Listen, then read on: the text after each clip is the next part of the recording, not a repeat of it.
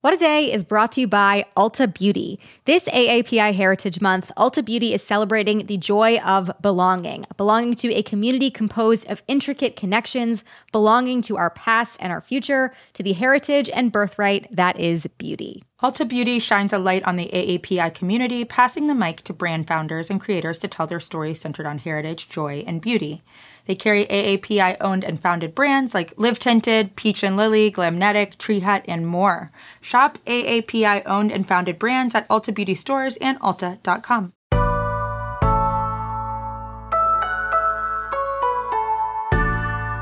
It's Tuesday, February 22nd. I'm Gideon Resnick. And I'm Josie Duffy Rice, and this is What a Day, coming to you after a restful night on the multiple clearance mattresses we bought on President's Day. I got the Franklin Pierce deal. I got the John Tyler deal. Mm. I did not get the Andrew Jackson deal for reasons that you can assume. Yeah.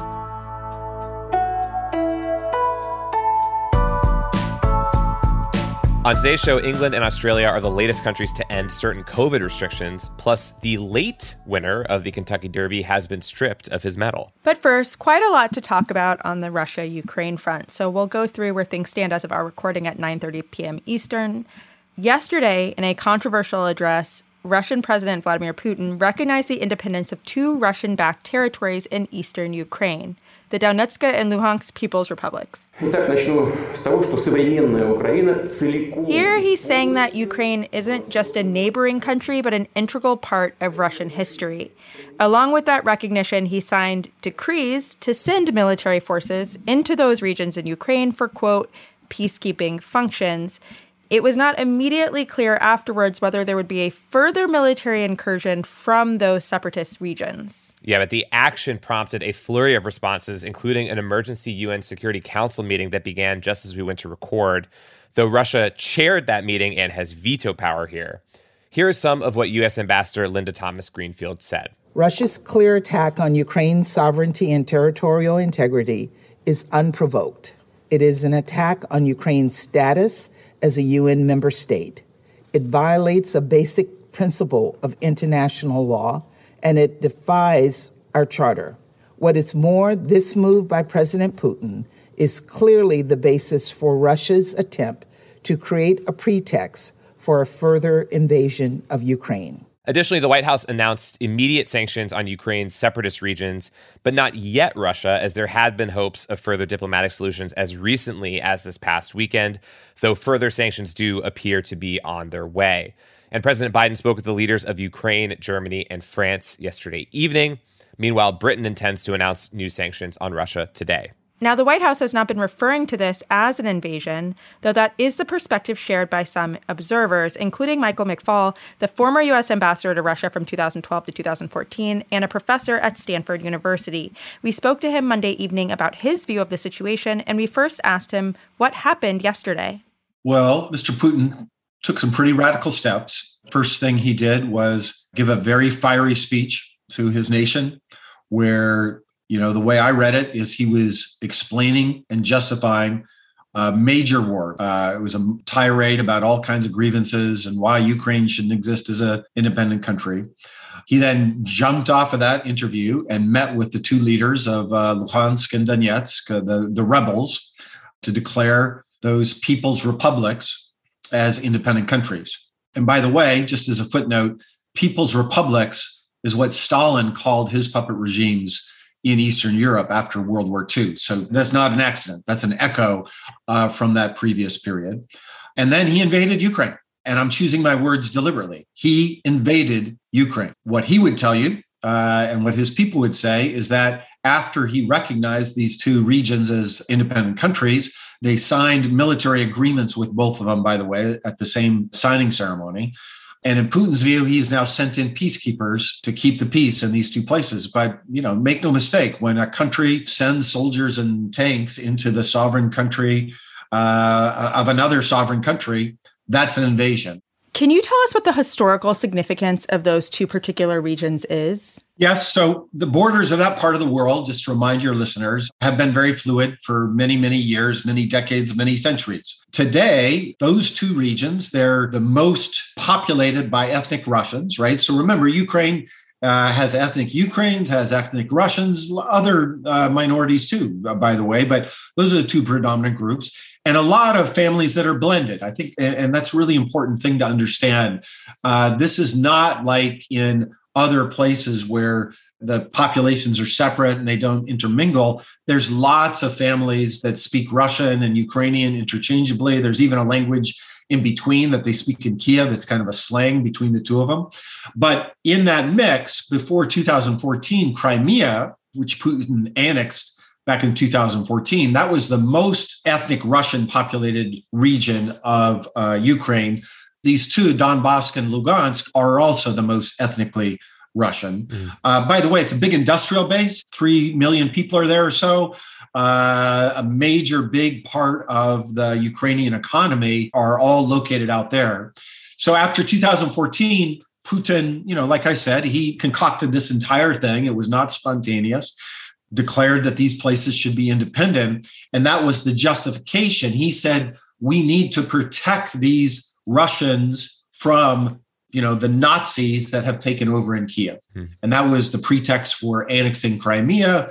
And today, that was the pretext for now saying they're independent countries that we are now going to have these military treaties with to help protect ethnic Russians. And uh, you were being very intentional about your language of invasion, and I think that not everybody is at this moment just yet. Even perhaps some senior administration officials, or at least one that I saw was being referenced to on social media. What might be the differences in viewpoints at the moment, or at least the public declaration of viewpoints at the moment? Yes, I'm being very deliberate, and I hope my friends in the administration will catch up. Hmm. And I think that that's part of the reason we're in this situation, by the way, is that we've been wishy washy about things. When Putin annexed Crimea, we should have had a much bigger reaction to that. Analytically, had we framed it in more stark terms, we might have had a better chance of, of preventing where we're at now. But that, you know, that's then, this is now.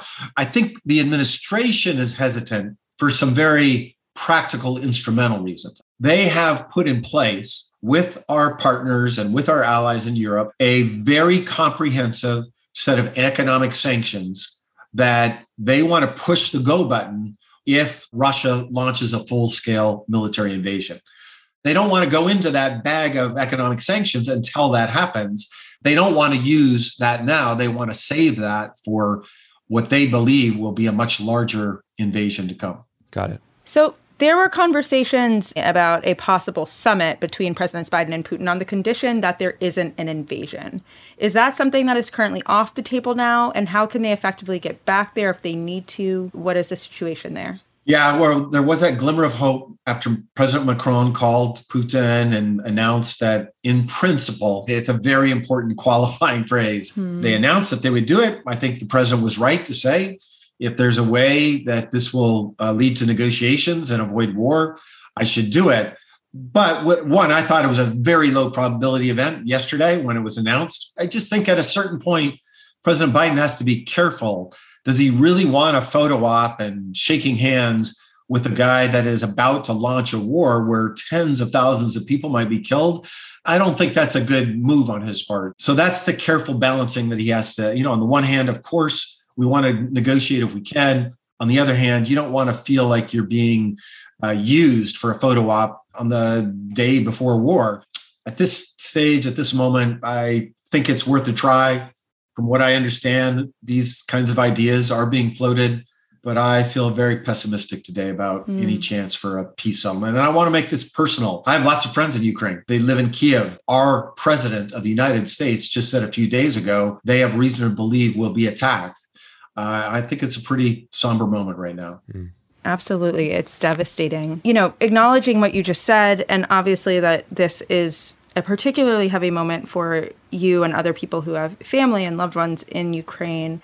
Uh, we're not in the game of predicting, but what do you think is going to unfold in the next few days? And where do we go from here? Well, you're right. I'm definitely not in the game of predicting. I've been avoiding that throughout this entire crisis. Mm-hmm. But I do feel we're at a new moment right now. I just don't see any sign that he's looking to negotiate I also don't see signs that he wants a limited war. You know, he could have easily recognized these two republics without building up 190,000 soldiers on every border but one uh, to Ukraine, I fear that we are going to witness a pretty major war. It might not be full scale occupation of Ukraine, but I think it's going to be a major war. And remember, the asymmetry in this war is in the air, right? So it's airplanes and rockets. I wouldn't be surprised if the first phases of the war was a kind of shock and awe, but that could go on for a long time. And they can do that. Ukraine does not have a lot of air defense capabilities right now. And, you know, there's been reporting that there's kill lists, that they're going to round up critics. And um, this could be really nasty. Mm. And Putin has, he's killed a lot of people. I think people need to understand that. He's already gone to war four times Chechnya, 1999, Georgia, 2008, uh, Ukraine, 2014, Syria, 2015. He's killed tens of thousands of people already. And in each of those wars that I just described, from his perspective, he feels like he won. Mm. And by the way, I can understand why he feels that. And so I think he's given that mindset. I think he's ready to go in tragically in a big way. And the last thing I'll say, and remember, you know, my day job is I'm a professor of political science here at Stanford, and I teach about war and peace. And I would just remind you that it's rare that wars go according to plan. It's rare that they're either short little things. We're just going to have a little skirmish here in the Balkans, and you know we'll all be home in time for Christmas. Uh, we know how that ended in World War One, and we know how our wars lately have gone, where we thought we were going to go in and be out, and decades later we were there. I think that is tragically something that one needs to keep in mind here, and things that that happened that we weren't anticipating. We'll have more conversations and updates on the way as things develop here, but that is the latest for now. We are going to be back after some ads.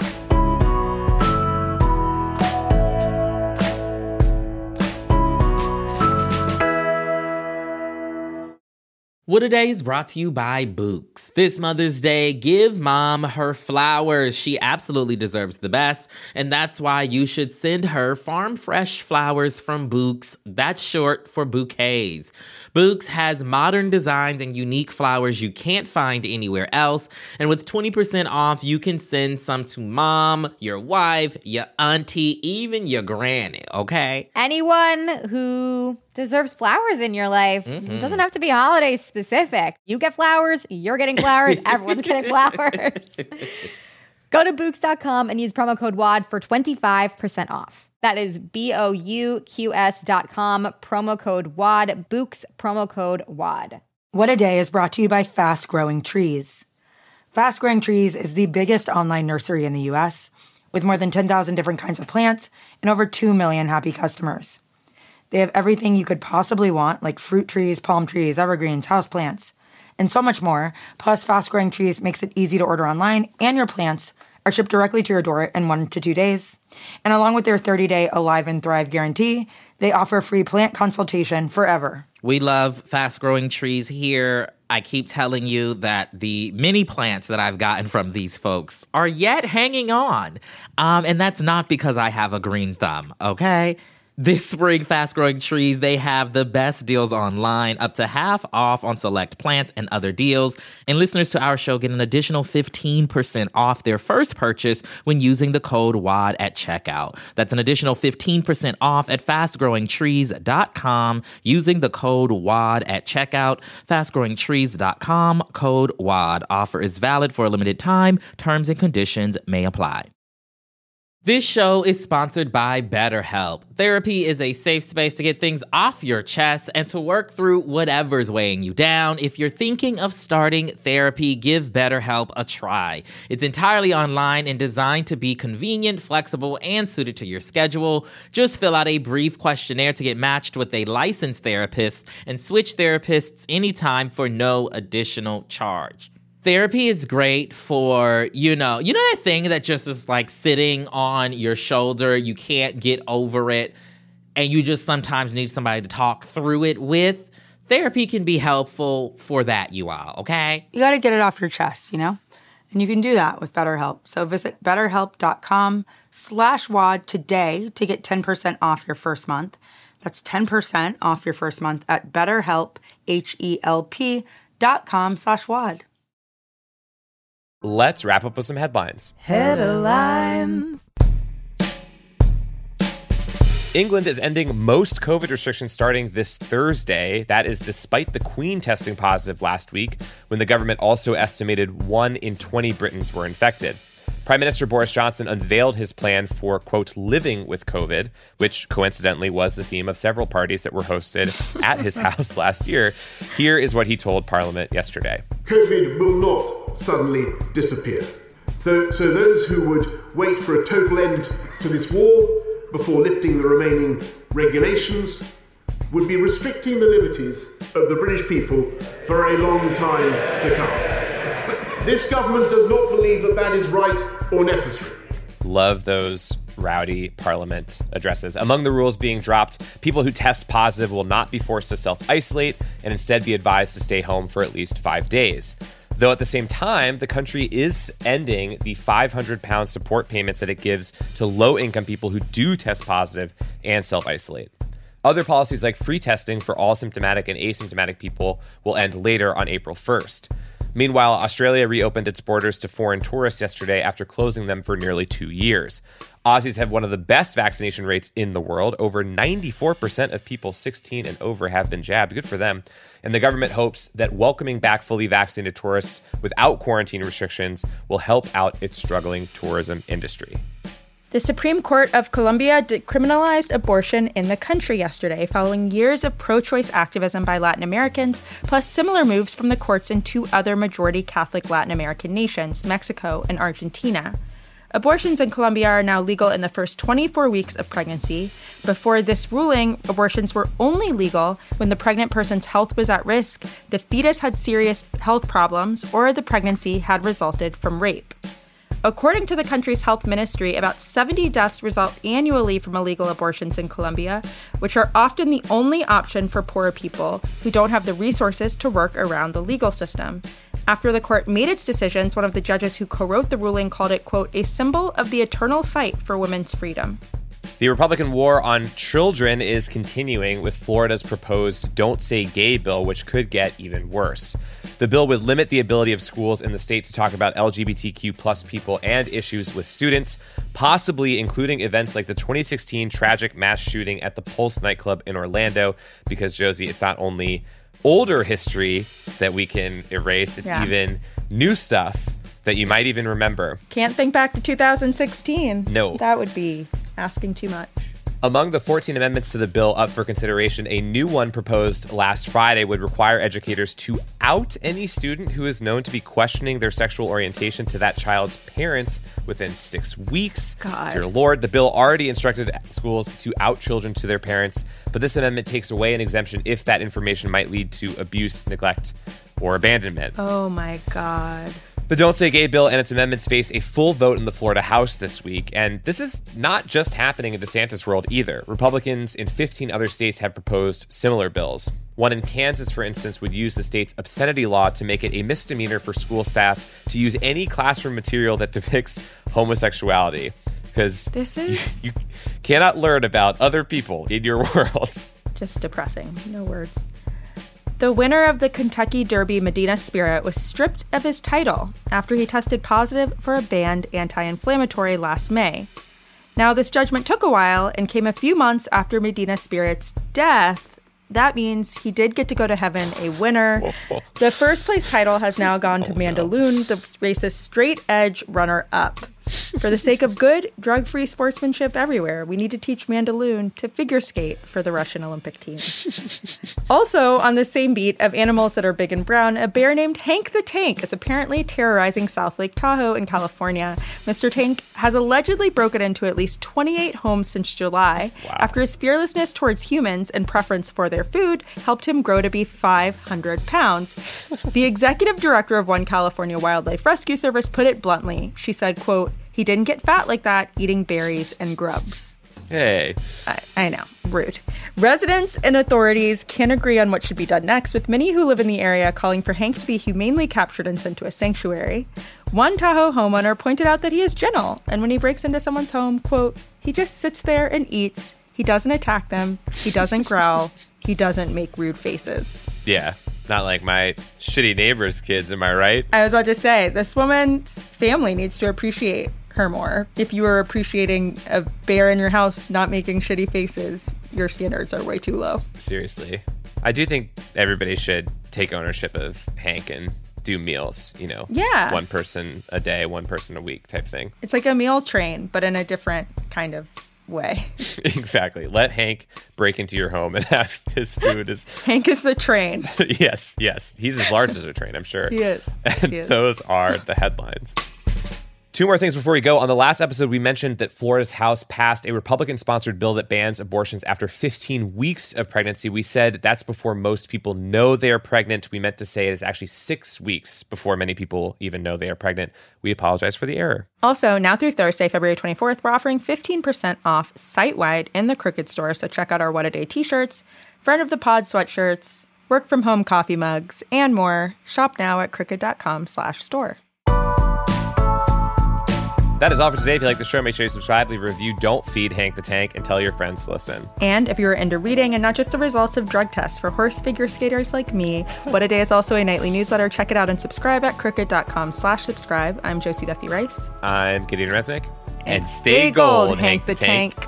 We love you. We do. Come on the show, Hank. Yeah, we'll interview you about your techniques. so, how are you breaking in these days? What a Day is a production of Crooked Media. It's recorded and mixed by Bill Lance. Jazzy Marine and Raven Yamamoto are our associate producers. Our head writer is John Milstein, and our executive producers are Leo Duran and me, Gideon Resnick. Our theme music is by Colin Gilyard and Kashaka.